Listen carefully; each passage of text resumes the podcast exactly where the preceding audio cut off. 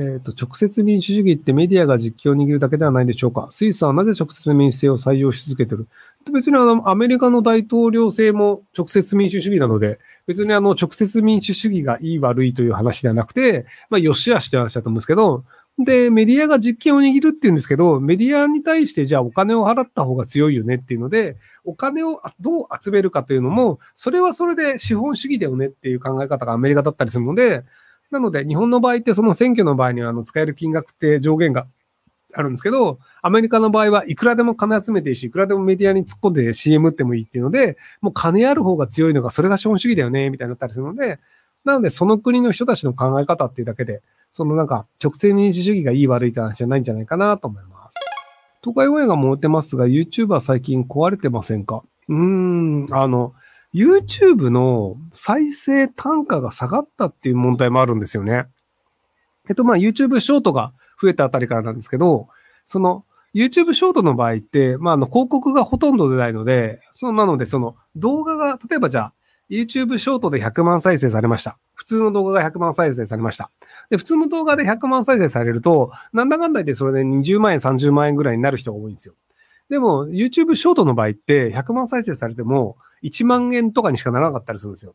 で、それもその再生、まあ、まあ、広告が入らないせいもあるんですけど、まあ、その代わりに、その YouTube ショートを一生懸命やってくれましたよねっていうので、YouTube がボーナスをくれるみたいな仕組みあるんですけど、そうするとやっぱ100万再生の動画を上げた、要はその、じゃあ、今月500万再生いったよと思って、いやー、報告と思ってたら、そのうち半分以上が YouTube ショートの方でしたってなると、売り上げとしては全然いってないよねっていうことになっちゃって、その、割と YouTube のその収益下がってるように見えるが、見えるがち問題っていうのがあるんですよ。で、これがまず、あの、再生数あたりの単価が下がってしまった問題で、で、もう一個起きてるのが、YouTube ショートの方が見やすいよねっていうので、ショートばっかり見るユーザーが増えて、そのショートじゃない動画の再生数平均が下がってるっていう説もあるんですよ。要はその、まあ、YouTube ショートって再生数回りやすいっていうのがあるんですけど、まあ、それもあってみんなショートばっかり見るんですよ。で、こう、なんか飛ばせばまた次のも出るしっていうので、なので、そのなんか10分の動画とかいちいち見ないよねってなって、長めの動画の再生数が下がっちゃってるので、結果として、その、そもそもの収益が減ってる。と、まあ、その YouTube ショートのせいで単価が減ってるっていう二つがあって、なので YouTuber 自体の収益が下がってるっていうのがあるんですよね。で、先月かなんかにその東海オンエアとかはじめ社長とか、そのヒカキンさんが所属しているウームっていう会社が身売りになりました。えっと、一応上場してる会社だったんですけど、あれ、なんかフリークスグループだっけ？なんかあの広告代理店系のところに買われるっていう形で、まあ結局それ、まあその、どういう理由で売ったかっていうのは基本的には売った人たちは言わないんだけど、まあ基本的には長期的に儲かるんだったら身売りしないですよね。要はその、今じゃあこの会社が10億円の価値がありますと。でも来年になったら30億円の価値になりますって言ったら、それ10億円で売らないですよね。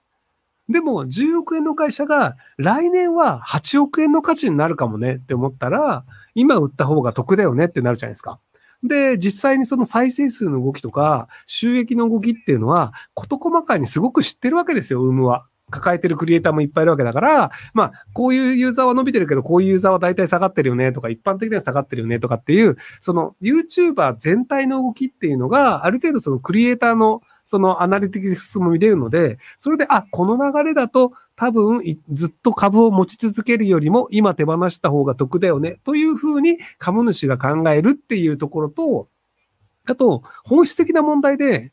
あの、YouTuber が事務所に所属する必要ないよね問題っていうのがあるんですよ。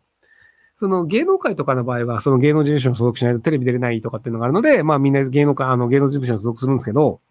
その YouTube の場合って別になんか事務所に所属しなくても人雇っちゃえば自分でできるよねっていうのがあって、まあ、事務所に所属してくれるとなんかいろいろ手伝ってくれますとか、なんか法律の相談できますとかなるんだけど、別に YouTuber だって、あの、法律家弁護士さんと普通に契約して、顧問契約とかすれば法律相談できるし、じゃあそのなんか人手が足りないとかであれば別に自分で雇えばいいじゃんっていう感じで、その事務所に所属しないクリエイターっていうのが徐々に増えてきちゃってるんですよね。なので、もう、よ、コロナ前ぐらいかな。なんかその、ウームやめますみたいな動画を上げる人たちっていうのが結構いて、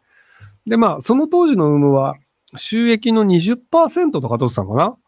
で、まあ、その、20%、まあ、例えばじゃあ、その、えっ、ー、と、月に20万円の売り上げの人であれば、4万円取られるぐらいだったら、まあまあまあとかになるんですけど、その、月に1000万円売り上げてますってなって、月に200万円取られますってなると、え、200万円も取られるんだったら、俺、人自分で雇った方が安くね？ってなっちゃうんですよ。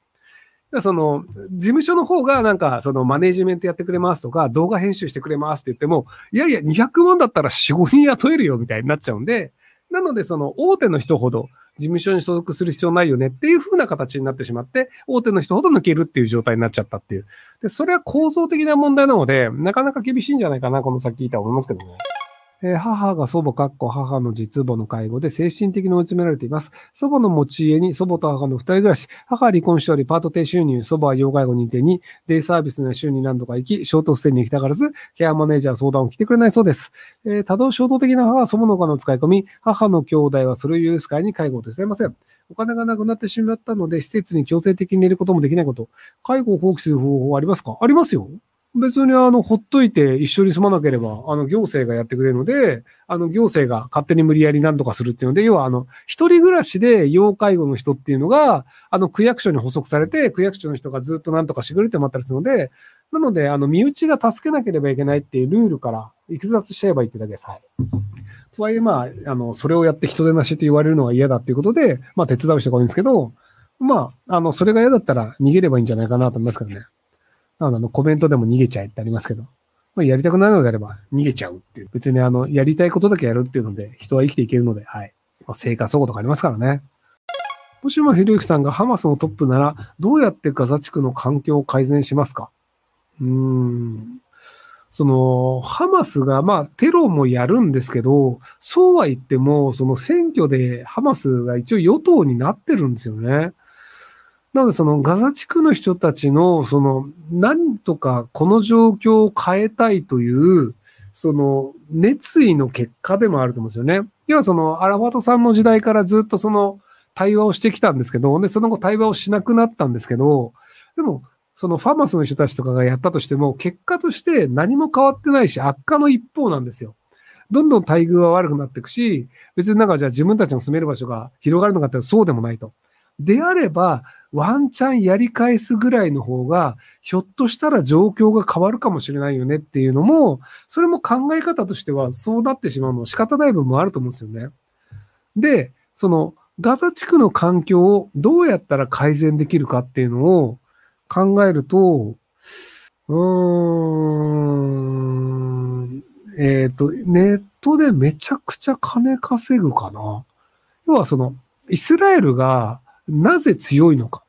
で、それはそのアメリカが支持してるから、ヨーロッパが支持してるからなんですけど、なぜ支持してるかっていうと、あの、世界中のユダヤ人がいろんなところで金配ってたり、その政治だったり財界だったりで影響力を発揮してるので、イスラエルを敵に回すとかありえないよねっていう、要は経済の力で各国の政府というのを抑えてる状況なんですよ。だって結局人は金で動くので、なので、そのガザの審判を増やして、めちゃめちゃネットで金稼いで、で、そこのガザ側の国というのを増やすっていうのをやる方が、まだ状況は変わる可能性あるんじゃないかなと思うんですけど。